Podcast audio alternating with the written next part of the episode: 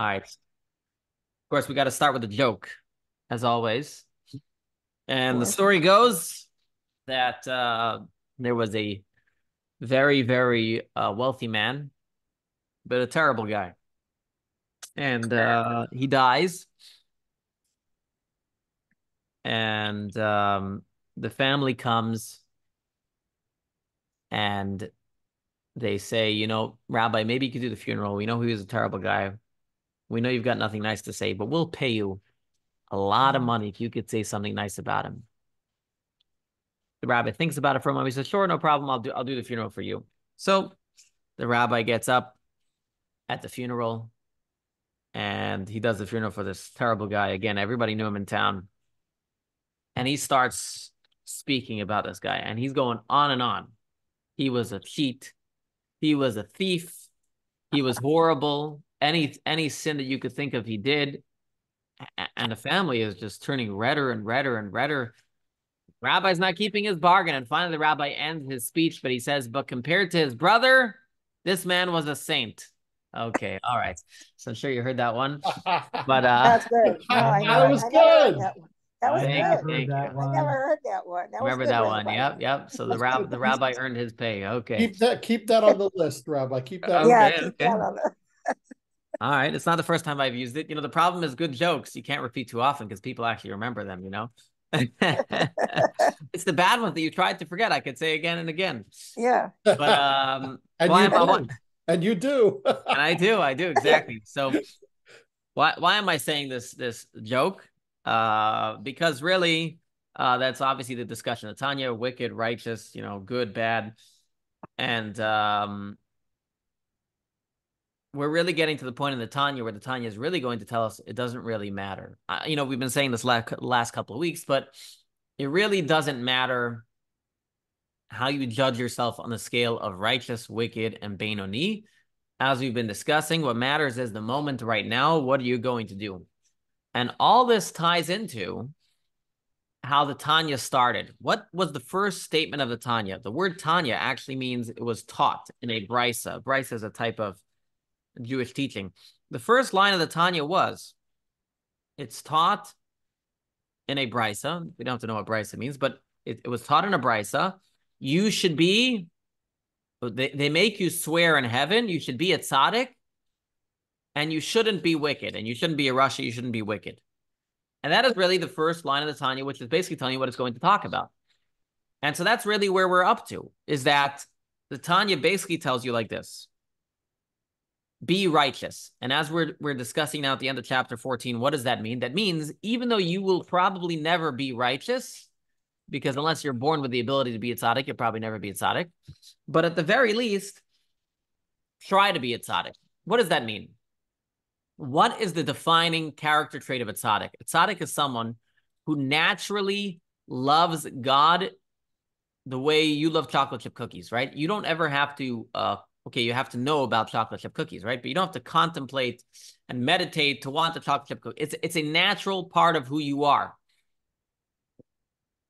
The tzaddik is someone who naturally loves God. They don't even have to work on it. It it it's it's natural to them. That's where they're at in life. Okay, they don't have a they don't have an evil inclination. Their only desire in life is their godly soul, loving God. Chapter one says reasonable. What? Chapter one says reasonable. What do you mean? Chapter one says reasonable. That your relationship should be reasonable. Your relationship with God. Yes. Uh, I mean, chapter one says a lot of things. I was focusing specifically on the first line. Yeah, but that makes sense. I mean, it makes sense with what you're saying. It's like natural, right? That could be interpreted as reasonable. Well, uh, well, I'll get to it. What, what I'm saying, what I, I'll, I'll explain what I'm saying. I guess just give me a few moments. So I think what I'm saying is it will become clear. What I'm trying to say is that is that a tzaddik is someone who naturally loves God. Okay. So what it means for us to strive to be a tzaddik is that even though I don't have that natural tendency, I will do things that will make me be like a tzaddik. So I will think about God in ways that will help me feel the love that a tzaddik may feel, even though a tzaddik will always feel it and I will only sometimes feel it. But that's what it means. I am working to be a tzaddik. It also works on the negative side. Working to be a tzaddik could mean sometimes I think about how bad sins are for me. Okay. You know how how they won't gain me anything. So again, a tzaddik, that's their natural state of being. In other words, a tzaddik doesn't have to work on it. They don't have to contemplate to love God. They don't have to think to hate sin. We need to work on it. Okay. So again, when when when the Brisa says they tell you to be a tzaddik, what that means is, is that if you're not a natural tzaddik, you have to work on uh, your love of God and your fear of sin or your awe of the king, awe of God. That's what it means. It, that's what it means to be a tzaddik in this context. In the tzaddik of a Beinani, and it's not in the context of us, those who are not tzaddiks, when it, it says be a tzaddik, it means do things that will enable you to look like a tzaddik. And the flip side of that is when it says don't be wicked, that means, and even though you may never get there, at the very least, don't sin, right? Because that's been the other discussion we've been having. We've been having the discussion that at the end of the day, we always have a choice of um what we always have ultimately the ultimate choice over our thought, speech, and action. So what I'm trying to say is the Tanya, and we'll summarize this soon, but the Tanya basically is telling you in your life, you pretty much have two two goals you're always working on. Number one, and would by the way, which is number one, working on your love of God and working on your awe of God. And that comes through the mind. You have to work on your mind to contemplate things that help you have awe of God and love God. And on the flip side, um, you have to work on, uh, at, at the very least, the baseline, trying not to sin. By the way, um, she's listening very intently. It's very nice to see everybody listening to my class. Um, okay.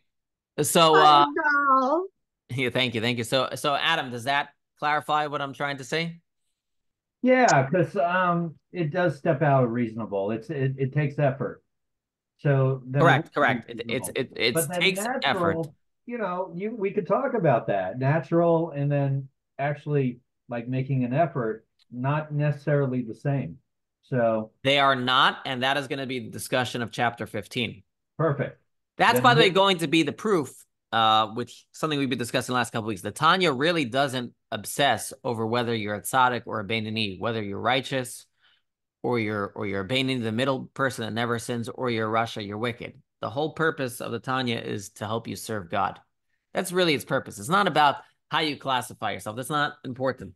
What's important is um, are you serving God? That's that's really the question. And part of serving God is, as I've just described, trying to be like a tzaddik, meaning working every moment to work on your love of God. Well, I shouldn't say every moment, because uh, we're not a tzaddik, but working when you can on your love of God, and and when you can on your on your awe of God and fear of sin. Any questions or comments? And, and I'm saying this all because this is really what the end of chapter 14 is. Chapter 14 really describes to us what we discussed in the beginning of chapter one. This promise that we are that we are told when we're in heaven that we have to say that we're told we have to swear we will be a tzaddik and we will not be wicked. And the Tanya's basic question is like, uh, you know, I mean, we're not all going to be tzaddiks, and so the answer is we have to strive to be a tzaddik. And what that means is, is that we have to strive to work on our love of God and awe of God. Well, I had a comment. Time, yes because you corrected yourself and you said, well, not every moment. But I think that if we strive every single moment to love God, to serve God, it's really about dipping into a deep love. Like it's not, I don't see it as like punitive, like I don't see it as a detriment to like one connection with him every second. I see it as like a, a longing, a craving for what's good for us.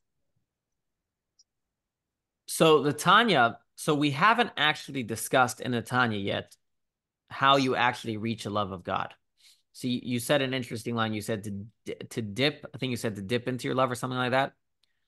Uh, the Tanya actually hasn't described to us how to actually love God yet. It hasn't really spent. I meant drop into, but I said dip. But whatever, it's whatever. Yeah. No, no, no, I'll tell you, it's an interesting line, and it's related to the Tanya. The Tanya will, as the Tanya progresses, discuss different ways we can access our love of God.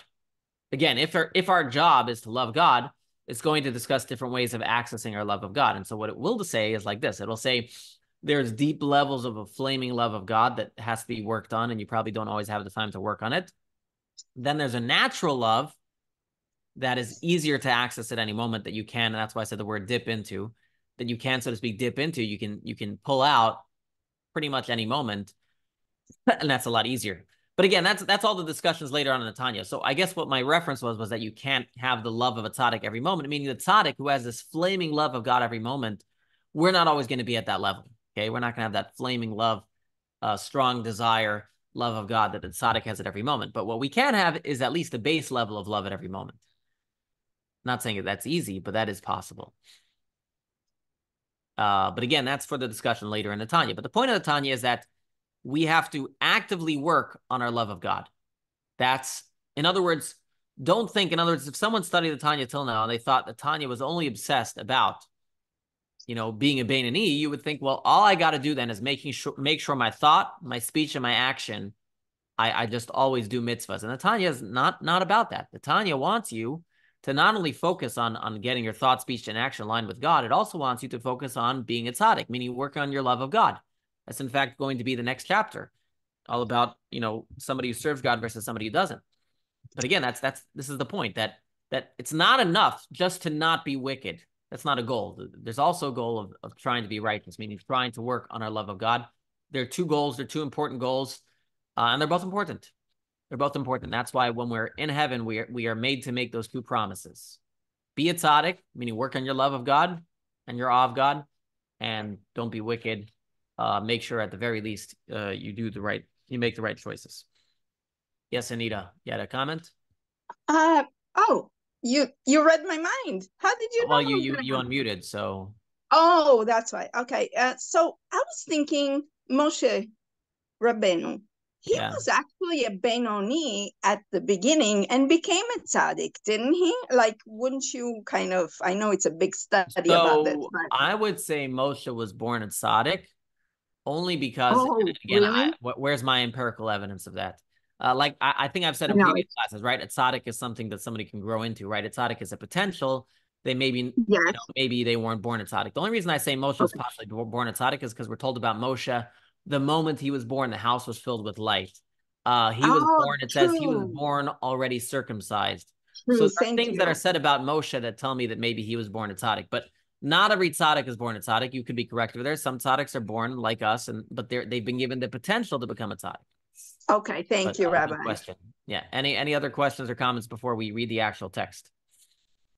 I gave this introduction because we were kind of in the middle of this point last week, and uh, the point is, as we're going to read, is that we are made the promise to be a tzaddik, and part of that promise of being a tzaddik is to actively work on our love of God and the love of God that a tzaddik has to to to to enjoy God. So we're going to continue the chapter right now. and We're going to read about uh, how we're supposed to work on uh, trying to work on our enjoyment of God. So let's let's continue reading here. So again, this is part of our promise of trying to be a tzaddik. So it says like this. In addition to your attempts to despise evil, you should also carry out meditations in the opposite direction to take pleasure and joy in God by meditating on the greatness of the blessed infinite light of God to the best of your ability. Now, I, just want to point out there's multiple different meditations we can have about God. I'll just give you two, just to contrast. There's a meditation about God, how God is your life source, takes care of you, gives you what you need. That's not this meditation. This meditation is meditating on the greatness of the blessed infinite light of God to the best of your ability. The reason why we're telling you this meditation is because the meditation focusing on yourself will not necessarily lead you to a great flaming love. Uh, whereas this will, because what makes a flaming love when something is beyond you, when something is so incredible, so beyond, uh, you have this, uh, right? You ever like had that moment where you feel just so blessed? Let's put it that way. I don't know, so lucky, so like so undeserving, right? In other words, what makes a flaming desire, what makes a big desire is for things that are above and beyond, not things that are within reach. If you want to get a maybe a more crude example, right? When when when people are dating, sometimes you might say their love seems much more powerful. Why? Because uh, you know, each one seems out of reach of the other. So they're kind of, you know, reaching for something that seems so wonderful. And then as you get to know the person, you're like, oh, they're not so great anymore, right? Uh, it, it, it, it transforms into a different type of love, but you get what I'm saying. there's a love of something that's beyond. So that's what it's saying here. But again, the Tanya will discuss the specific meditations later. The point is that there are times when we need to meditate on God to the best of our ability, meditate on his greatness. And all this is to fulfill your oath to be a tzaddik. You need to try A, to be disgusted by evil, and B, to take real pleasure and joy in the worship of God. Practically, you do this by meditating on the ideas that will produce these emotions. By the way, the more you realize how, how great God is, that helps you appreciate doing a mitzvah for him. In other words, if God is so above and beyond that we're just a speck to him, yet nevertheless he cares about us, that makes that my love of him is even greater. Um, right? In other words, think about um, if your favorite, I don't know, it's a bad example. I don't know whoever your favorite person in the world is. Uh, your favorite sports player, your favorite um politician. No, okay, I'm kidding. Uh, I don't know somebody your favorite, your hero, or maybe if you even if you go in the past, find a hero, you know, and, and if you can meet them, um, obviously there's a moment of awe, but if there becomes a connection, it's there's a great love there as well. Uh, but let's continue. He like this Even though you know deep down that you will never reach this level of pleasure and joy in the worship of God genuinely and consistently, those are two important words. Genuinely and consistently, those are two separate things. So consistently, we know if you're not a tzaddik, you're not going to have the consistent level of love that a tzaddik has. And what does he mean by genuine? Because this goes back to the discussion we had earlier. If you cannot always replicate it, it's not 100% genuine. Again, we discussed our truth, but meaning as far as a tzaddik goes, Tzaddik's loves has to be constantly be able to be replicated order to be genuine. That's why I'm throwing that out there. But let's continue. Except as a fond hope. So he's saying, so what's the point? He's asking, what's the point of working on your love of God to be like a tzaddik if you'll never be a tzaddik? So he says like this, nevertheless, you must do your best to fulfill the oath you were made to swear before birth to be a tzaddik, and God will do what is good in his eyes. So basically he answered like this. The question is why should i work on my love of god if i know i'm never going to reach the ultimate love of god? You know what the answer is? Because that's what god wants. Before you were born god said be a tzaddik do your best. Try to love me as much as you can. So who are you to say well i'm never going to reach the ultimate god knows that too and god said do your best.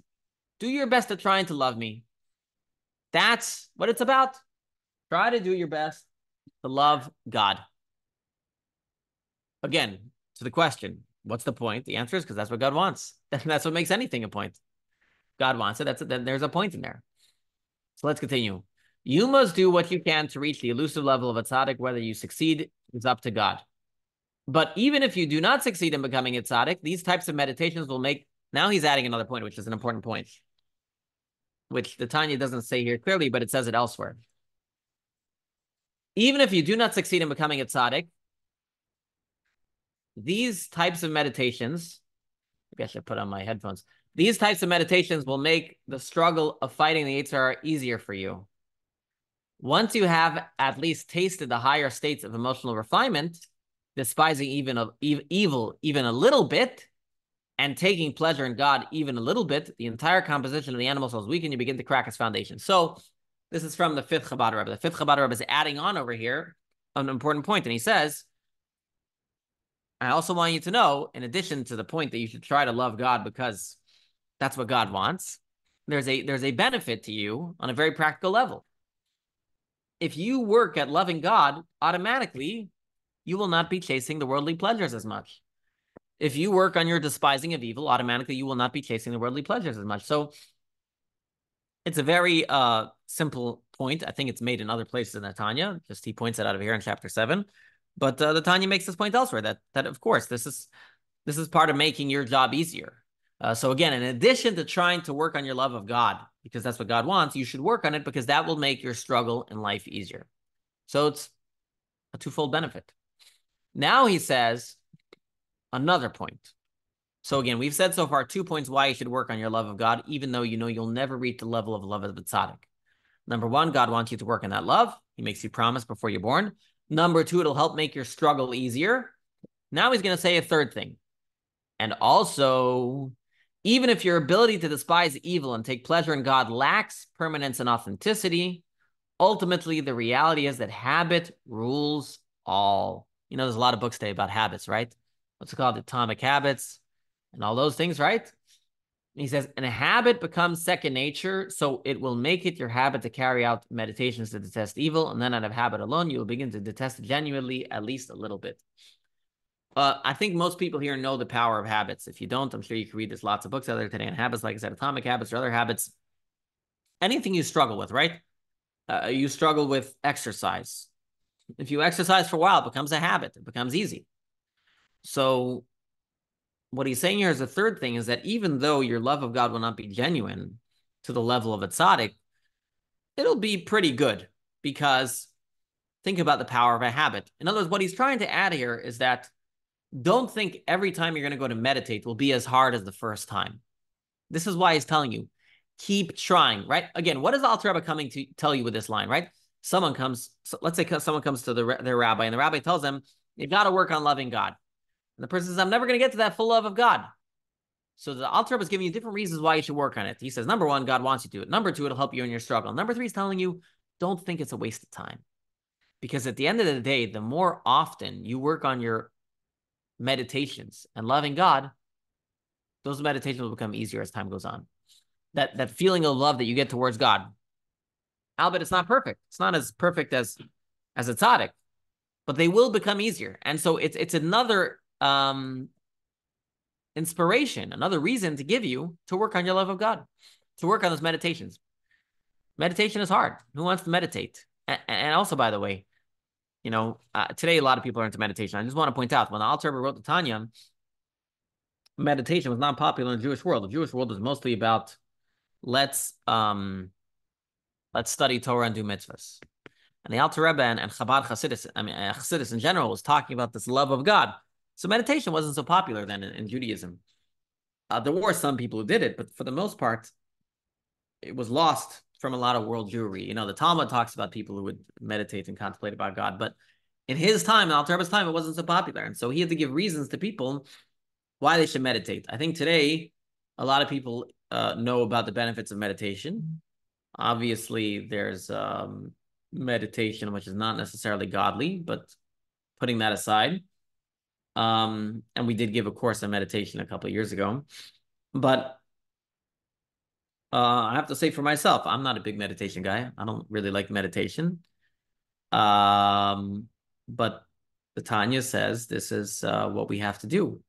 You have to meditate in ways that bring you to love God.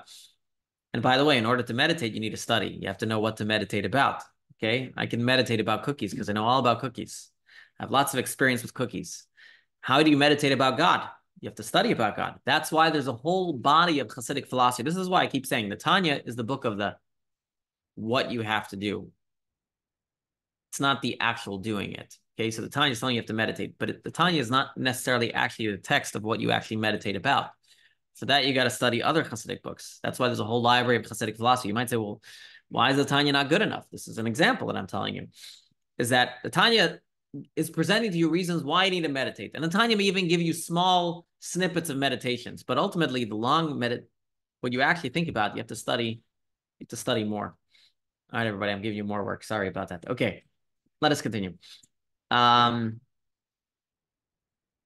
attaining some of the positive emotions of a tzaddik, however, is more difficult since the above tactics we used for negative emotions won't work. Taking pleasure in God is not easy for people who are preoccupied with the experiences of the five senses. For this, you'll probably need special assistance from God. Okay, he's just making a point that that thinking about how sins are bad is an easier meditation than thinking about how God is great, because God's a little bit, I I would say, more thorough. You know, I think we can readily see why physical things aren't that great. They don't have good good long term uh, propositions. It's like the joke I've been saying recently, right? Uh, right, Ma- marriages marriages are bad, right? Fifty percent end in divorce and fifty percent end in death. Okay, no, but anyways, um, it's a joke. Sorry about that. But um, uh, you know, again, but looking at physical things in this world, one can readily see if you think about it for long, you know, long enough. There's not great uh there's not great meaning in it. Even even the secular world realizes that, by the way, today. A lot of the secular world talks about finding deeper meaning, you know, giving and, and, and charitable causes. Everybody's into today because everybody realizes that being a consumer itself is is not a great long-term proposition and not enjoyable in the long term. All right, whoops, went the wrong way. Okay, let us uh let's go back here. So he says like this. Um, what he's gonna say over here is that when you work on contemplating about God, God will give you a gift. Um, uh, let me read this. And when you will make it your habit to rejoice your soul in God through meditating upon the greatness of God, since with an awakening from below there's an awakening of above, perhaps with all this effort, a ruach, a spirit will pour onto him from on high. It says like this.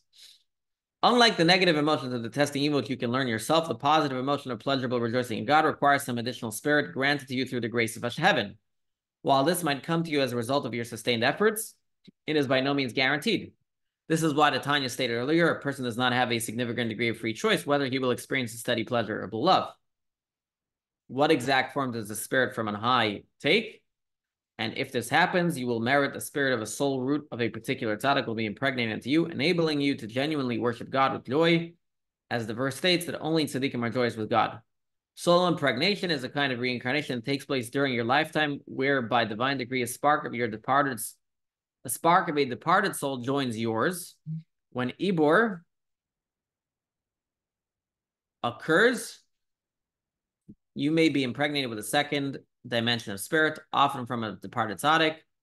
This enables you to acquire some of the departed tzaddik's qualities. So what he's saying here is a very interesting Kabbalistic concept, which you may not have known. I think I mentioned it a couple classes ago. And that is that when we discussed earlier that we don't have the, the, the choice to become a tzaddik or not to become a tzaddik. That is purely in God's power. But what he's saying here is that even if you don't have the ability to become a tzaddik, and even if God never gives you the tzaddik soul, what God can do for you is impregnate you with parts of a tzaddik soul that will allow you to have a deep love of God. So what I'm gathering from here, let me see. I always understood the section of Tanya in one way. Now I'm reading it. I may understand it differently, but let me just say how how I always understood. The way I always understood this piece of Tanya was saying like this is that even though some of us are born without the potential of being a tzaddik, even though some of us are, don't have that ability, which we've discussed, right? We've discussed being a tzaddik is something you have to be born with, the ability to become a tzaddik.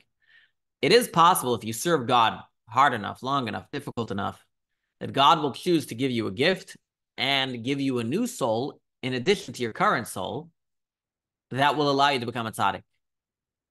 That's how I always understood this section. In other words, again, even if you're born without the ability to become a tzaddik, there's still value in working on becoming a tzaddik because it's possible that God will give you a gift of an additional soul inside of your current soul to be a tzaddik. The way I'm reading it now is he seems to be saying something slightly different than that. He seems to be saying at least the way he's translating it, and I'm not sure it's correct or not, just presenting it. Sounds like it's possible that if you work hard enough and long enough, even if you will never become a tzaddik, you will get certain quality traits of the tzaddik, maybe even some of the time. In other words, what it's what I think you might be saying here in this translation is that even if you even if you don't have the ability to become a tzaddik because you're not born with that soul, God may grant you the ability sometimes to have the level of love that, is, that a tzaddik has. An interesting way of looking at it. In other words, you'll remain the Bainani. You'll remain with your animal soul. You will remain, in other words, what he's saying is, you will remain with your animalistic soul. You will still have the struggles. But in addition to being the Bainani type of person, meaning the person always has struggles, you will also have the ability to have the love of a tzaddik because you will be imbued with certain qualities that normally are reserved only for tzaddikim. Okay, so another hmm. interesting way of looking at it. Either way, regardless of how you translate this, this, and if you lost what I'm trying to say, that's okay. His point is like this. His point is work on be getting the love of a tzaddik, and he's now giving you four reasons to work on getting the love of a tzaddik. Number one, God wants you to work on your love. Number two, it'll help you in your struggle. Number three, uh, the more you meditate and focus on your love of God, the easier it'll get because it will become second nature. And number four, it's possible God will give you a gift and you will gain the love of a tzaddik. Whether that means you'll fully become a tzaddik or whether that means you'll be a Beinoni with tzaddik love, I'm not sure. But regardless, that's the fourth reason saying that it's possible, even though you're not born that way, you will be given the, the gift of the love of a tzaddik. So again, four reasons to work on your love of God to a deep level of love, even if you will never get to the love of a tzaddik. At least you don't think so. Okay. Rabbi, can I ask a question real quick? Yes. Can you distinguish um generally the added soul we're given on Shabbos? And so it just reminds me of that. I know it must be different, but Uh, It is different. Very good question. All right. So Anita is asking a question. We are told that on Shabbos we are given an additional soul. That is why um that is why we say that uh you know after Shabbos we smell the spices, the besamim. One of the reasons we smell the spices after Shabbos is we're told that additional soul leaves us, therefore Mm. we feel very faint. So we smell Mhm. the spices to waken us up because um so the answer to your question is it's different, and the difference is that the extra soul we get on Shabbos is not a different soul; it is a deeper dimension of our soul. oh, Okay. that's good. Okay, thank you. Yes, as opposed to this, which sounds like it's a soul of a totally different soul, totally different branch of a soul. Thank But you. uh, very, very good question. Okay. Anybody else has any questions? Uh, because in a moment we're going to sum this up and give you the takeaway from this chapter. No, no questions. Okay. So let's take a look here. All right. So he ends off here, and then you will have truly fulfilled the oath where you made this swear. Okay, you'll be a tzaddik. Okay. All right, if you get that extra song. Okay. Let us read conclusions of chapter 1 to 14. So here he sums it out nicely. The first 14 chapters of the Tanya stand out as a self-contained unit because it is here the author lays down the core elements of his worldview, principles on which the rest of the book is based. The series of questions posed in chapter 1 are finally answered in chapter 13 and 14, providing closure to the interim discussions. Chapter 1 to 14 also represents Rabbi Schneur Zalman's advice to a problem which was probably shared by most people seeking his advice. Put succinctly, the question was probably something like this Rebbe, however hard I try to connect to God, I feel like a failure. I want to come close to God, but even when I succeed in my religious practice, which is probably not always, my inner demons still bother me. I have peak moments when I feel close to God, but they are not sustainable. What should I do? Will I ever succeed? In a nutshell, the Tanya's answer in chapter 1 to 14 is you have both conscious behavior, thought, speech, and action, as well as a deep emotional core. That's our souls, right? The souls and their and their character traits and their intellect. The Torah and its mitzvos guide you in how to connect your conscious behavior to God in the most profound way possible at every moment of your life. That's where your focus should be. Your deep core will probably never change and will continue to taunt you with selfish urges for the rest of your life. But that doesn't mean you failed. Actually, the fact that you can't completely change your deep core means that it's not your mission in life. The purpose of your existence is to fulfill your soul's promise. A, connect your conscious behavior to God at every moment. Don't be a rasha, don't be wicked. And B, this is an important point people lose, and that's what I was harping on earlier. To develop the strongest emotional connection to God that you can. Try your best to be a tzaddik. It will probably always be a struggle, but God has tremendous pleasure from your ongoing efforts. Mm-hmm. B is an important point. A lot of people miss. It'll become clear in chapter 15.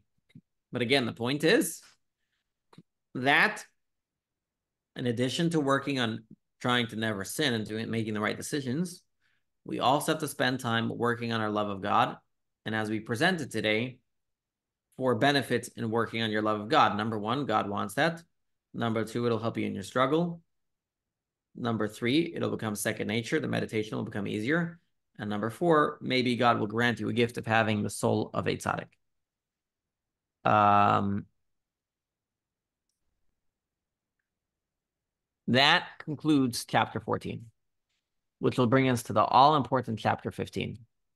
Any questions or comments in chapter 14? Nope. Okay. Now the Tanya is going to tell you clearly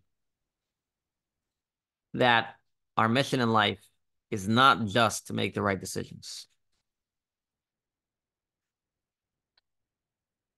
Our mission in life is to serve God. That's why we're born. That's why we're here. Someone was asking me today, you know, does God does God get a kick out of uh, testing our patience, something like that? And as it was, yeah, put, put me that line. Uh, based on today's uh, Tanya chapter, maybe, you know, I don't know necessarily testing your patience or testing something else, but the point is that um, if serving God comes easy to you, maybe you're not serving God. You know, we, we, we God wants that um, we should serve Him. That's what He wants. He wants that it should be hard work. Um, if you study just the Torah, and maybe you studied, you know, the first 13 chapter of maybe not 14, you might come away from the Tanya believing, not not the end of the chapter we just read, but again, the other chapter of the Tanya, you might come away believing that our goal in life is to be a Bainani. Our goal in life is to make sure we always make the right choice, always choose the right thought, speech, and action, never choose the wrong thought, speech, and action. That's my goal in life. That's why chapter 15 jumps in right after chapter 14 because the Tanya wants to tell you, don't get lost in the weeds. Tzaddik, Rasha, Bainani. That's just to lay out who you are and what your capabilities are. Your real goal is to serve God. And he's going to prove his point. He's going to prove his point through different verses, but he's going to get to this idea, this all important idea that our goal in life is to serve God. So let's take a look at this chapter, this all important chapter, chapter 15. It says like this. In chapter 13, we learned that the experience of the Bainani can occur at many levels. There is the default uninspired Bainani, the Bainani at study and prayer. This chapter will broaden the discussion to include various classes of Bainanis, differing in levels of effort they invest. We will learn that it is possible for some Bainanim to maintain their status with very little effort, while others must struggle greatly. This will lead to discussion about the importance of effort in worship. And that is the discussion here the importance of effort in worship. How important is effort? If you go to a court case, do they care about your effort? Does it make a difference? Not really. Um, the question is what's been done? right? Effort in this world doesn't count for much. I mean, it counts. You know, maybe your your parents might look at your effort, but uh, results. We're a results oriented society. But God is the true judge. God counts your effort, and that's a double edged sword. What do I mean? On the one hand, if maybe you're not super righteous, but you put in a lot of effort, in other words, maybe you're not, you don't look so holy, you put in a lot of effort, God counts that for a lot. Conversely, in areas of your life where it comes easy and you're not putting in a lot of effort, once again, it doesn't count for as much. So effort works both ways. We have to remember that. And, and it applies in each and every single one of us because there are areas of our life where we have to put in a lot of effort, and there are areas we have to put in minimal effort. And so we have to look at ourselves in the areas where we're putting in a lot of effort and saying, not to be too harsh on ourselves. And conversely, areas where we're not putting in a lot of effort and saying, you know, I, sh- I should put in a little more effort because it's not just about doing the right thing, it's about serving God and doing a little bit better each time. So let's let's let's read over here. Based on this definition that a Bainani is a person who never transgresses, we can explain the verse. And this is a verse from Mala- Malachi. Anybody heard of Malach- Malachi? He was one of the prophets. Mhm. Yeah. It- Very it- few people have read his prophecies, but he was one of the prophets, and he writes like this. And you will again see the distinction between a tzaddik and a rasha, between one who serves God and one who does not serve God. Now, if you read this verse, at first glance, you might say, well, the tzaddik is the one who serves God, and the rasha is one who doesn't serve God. But then the question is, so why does it repeat it?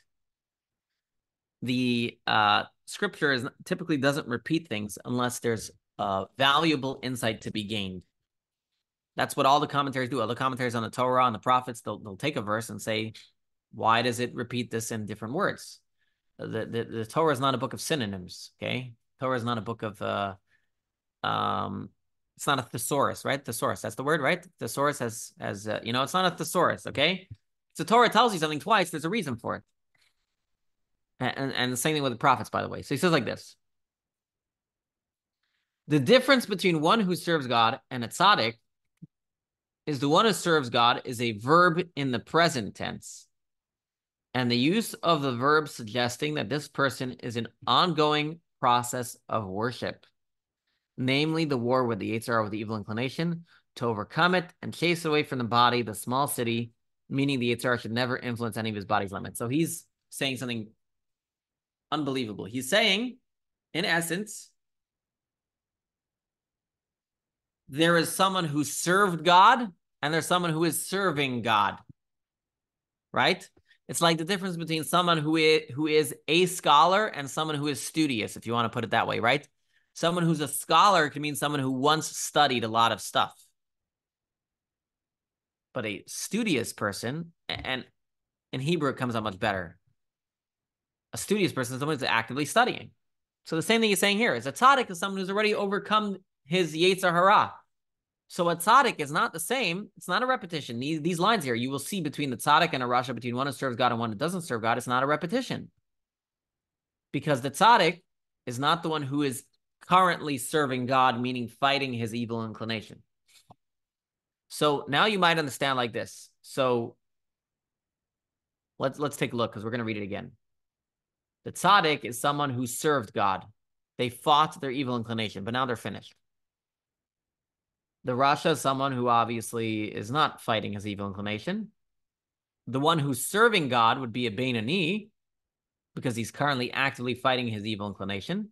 So then the question is, what is this last one? Who is the person who does not serve God? And the answer to Tanya is going to be, this is a natural Beinani. This is someone who's not a tzaddik. He can't be a tzaddik because we already said tzaddik up here. He's not wicked because we said the wicked person up here. And so he's going to discuss that it's going to be a Bainani, but a Bainani who doesn't serve God. So how is he a Bainani? The answer is because it all comes natural to him. He naturally likes to learn. Maybe he grew up religious. He likes to learn. He's not excited about food and worldly pleasures. And so that is going to be his point. And then what he's going to come on to, and this is what's amazing, this is why I'm showing you this, is what he's going to say is just as the difference between a tzaddik and a rasha is vast, similarly, the difference between one who serves God and one who does not serve him is vast. Meaning, just as a tzaddik is, is great compared to a wicked person, the one who serves God is vastly superior to the one who doesn't serve God. Meaning, like this, even if you make all the right choices, but you're not working on it, even if you never sin, okay? And, and, and you always study and you always do the message, you're a complete Bainani, but you're not serving God because you're not working because it all comes natural. You are as far from a from a Bainani that serves God as a rasha, as a wicked person is from a tzaddik. And so his point is, as he's going to say, is the point is that our purpose in life is to serve God. Now, right? That's that's his point ultimately. That's what this verse is trying to tell you. Just as there's a giant, vast gap between a tzaddik and a rasha, there's a vast gap between someone who does all the right things but is serving God and someone who does all the right things but is not serving God. And that's why it's so important. As I said, chapter 15 is all about telling us that our mission in life is to serve God. I want to just mention one more thing. You might ask a question What's the point of a tzaddik? if they're called not serving God? And my answer to, to you will be when you'll be a tzaddik, you'll know tzaddiks have passions and it's not a fight with their evil inclination. It's going higher, whatever. It, it's a discussion for another time. It, it's really, if any of you want to be a tzaddik, I guess what I'm trying to say is that it's it's a theoretical question because none of us, at least in this class that I know of, are a tzaddik. So I don't think we should spend the time on that. All right, so let's let's let's continue reading here as he explains what I just what I just told you. It says like this. The difference between one who serves God and a tzaddik is the one who serves God as a verb in the present tense, the use of a verb suggesting this person is in an ongoing process of worship. And I'm going to skip to the bottom of the page because we already read the rest of that. This truly requires a tremendous struggle and effort to constantly fight with it.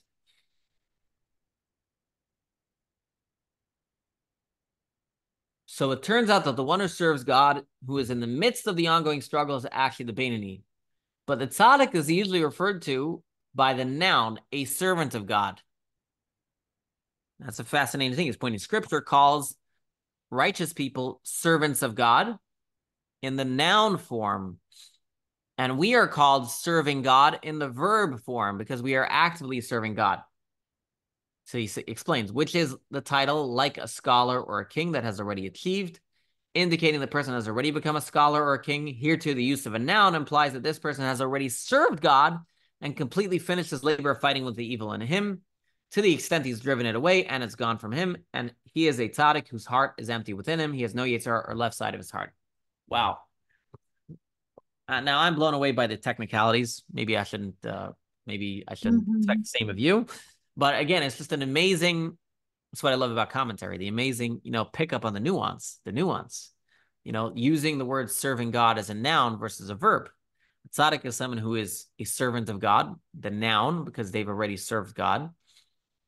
Like a scholar, using the word scholar, and us Bainanese, we are called serving God because we're actively fighting the evil inclination.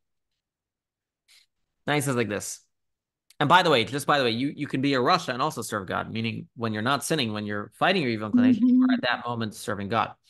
Just pointing that out. Don't think, you know, anyways. So let's read. Our verse then mentions three categories. One is the tzaddik, two is the rasha, the wicked person, and three is the one who serves God, the Bainani. But who does the fourth statement, one who does not serve God, represent? We seem to have already covered every category righteous, wicked, Bainani, intermediary. Tanya will demonstrate that one who does not serve God represents an, an other inferior type of Bainani who makes a negligible, negligible effort to maintain his status. And that's what I explained to you before. With the Bainanim, there are also two levels one who serves God and one who does not serve him. The Bainani who does not serve God is nevertheless not a wicked, not a rasha, because he never committed even a minor transgression in his life that has not been atoned for. And he has also observed every mitzvah that was possible for him to observe, including the study of Torah, which is equal to them all, and he does not allow his mouth to stop studying. In other words, like I said, the guy who doesn't serve God cannot be wicked because we already said that category. He's someone who never ever sins. So why is he called someone who doesn't serve God? So his issue is, but despite absolute mastery over thought, speech, and action, this Bainani is classified as one who does not serve God for the simple reason because he is not actively fighting his Yetzer at all to overcome it, i.e., he is not making use of the godly light, which shines on his divine soul within his brain to empower himself to rule over the urges of his heart, as described above. Again, he is not in an active fight. The Bainani does not serve God because he's not actively at war with his Yetzer Hara. He does not bother to employ techniques, as discussed in chapter 13, to maintain control over his animal soul. Now he gets to the million dollar question. So, how does he maintain control? So he answers. Because in his, in this case, or I should say in his case, his Yetzer Hara doesn't challenge him at all to draw him away from his study or to wor- his worship, so he doesn't have to fight at all. What would cause a Yetzer evil inclination to be benign like this? The cause could be, for example, a person whose inherent nature is to study constantly, due to a abundance of black bile, which leads to analytical and serious temperament, according to the ancient science of humorism mentioned in the Zohar, as well as a person who doesn't have to wrestle with a strong desire for women because he is passionateless by nature, and likewise with other worldly pleasures, he naturally lacks a strong feeling of enjoyment. So he explains like this. All Yetzaras are not the same, and some put up a weak fight, while a minimal level of love and reverence of God is still necessary to stay on track. Those emotions could come naturally without the need for a major spiritual work. Such a case is called one who does not serve God. And I want to say, by the way, you might look at this person and say, Well, I'm never going to be that. Well, what I'm going to tell you is that even the point of this chapter is not, again, even though it's discussing absolutes, don't think in absolutes. In other words, we can have elements of this in our own lives. There are parts of our lives where we struggle and serve God, and there are parts of lives where we're not struggling.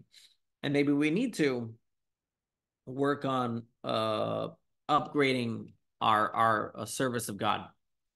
By the way, later in the Tanya, we'll even say there are sometimes where God gives us challenges, not because you've done anything wrong, but because He wants to upgrade your service of God. And since I guess you weren't doing it on your own, God's given you a challenge to upgrade your service of God. So that's again a very practical takeaway from this: is that you know where are the elements of my Judaism where I've become uh, too comfortable where you know it's just become too easy. Um, let me just read these next two paragraphs and end up with a story. All right, so this is like this.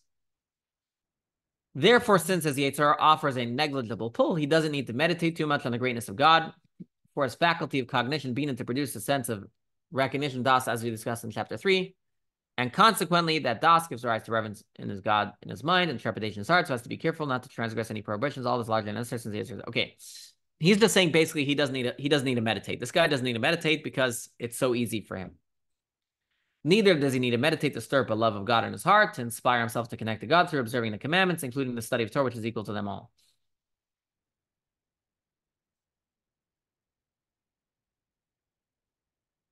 Uh, actually, I should read these other two paragraphs before I tell you the story.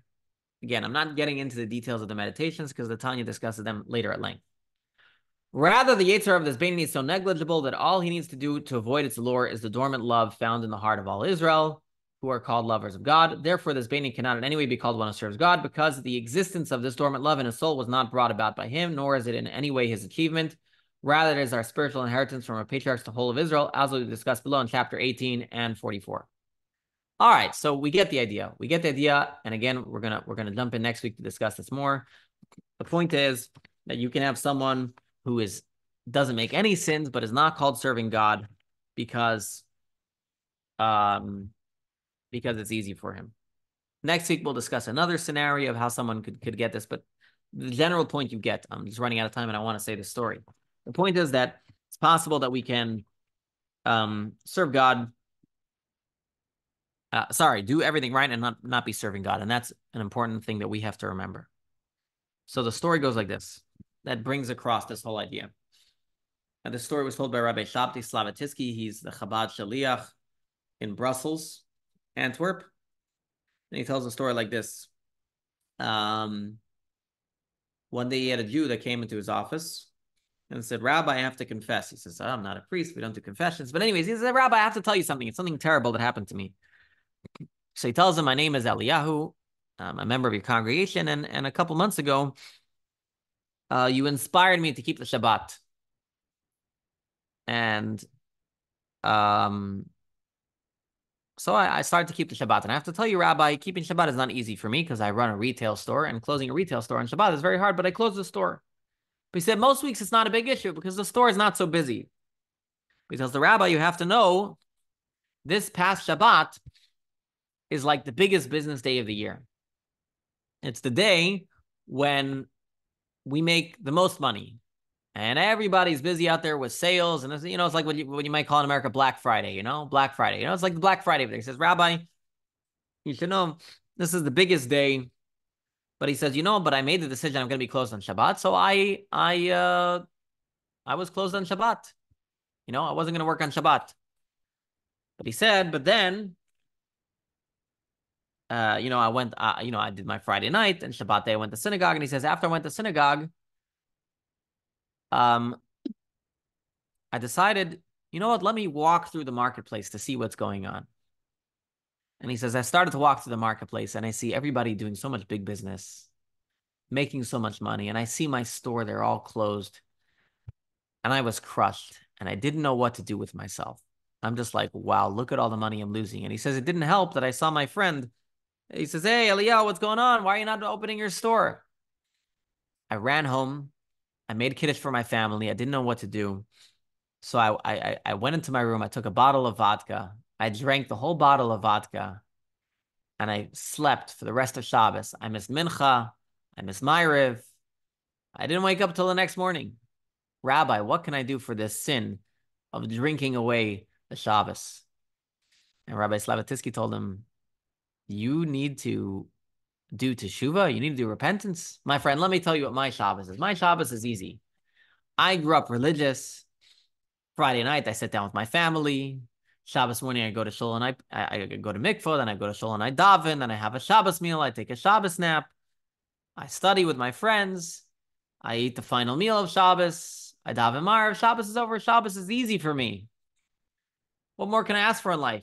For you, Shabbos was a struggle. Shabbos was difficult. There's no greater keeping of Shabbos than what you did this Shabbat by, um, by deciding to, uh, you know, drink all that vodka on Shabbat. And so that's beautiful story that I think is, is a beautiful takeaway is that, um, it's not about what you do. It's not about the actions as much as the effort. Again, the actions are important, but the effort is just as important. And um, God looks at our effort. And again, we are judged by God. And God says, I want you not just to do the right things, but I want you to serve me. I want it to be with the effort. I want to know that um, this is something that you worked on. And so again, that's a powerful takeaway for each and every single one of us. Is number one how we judge ourselves. Remember the effort that's required, and uh, find those areas of life that we can upgrade our love of God. And uh, finally, I want to say that even Abraham was judged by this barometer. Uh, Abraham, when he had the tenth test, when he was tested with the binding of Isaac, God told Abraham after he, he passed the test, what did God tell Abraham? He says, Now I know that you fear God. Question all the commentators ask is, why suddenly now does God know? He didn't serve God before. And the answer is that everything Abraham did till then could have been his nature. But to go and be willing to sacrifice your son is, is against anybody's nature.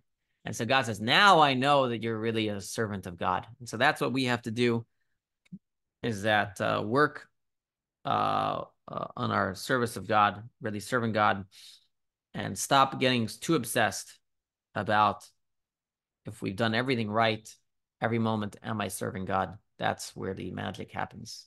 That's the end of my recording, and uh, I'm going to stop there.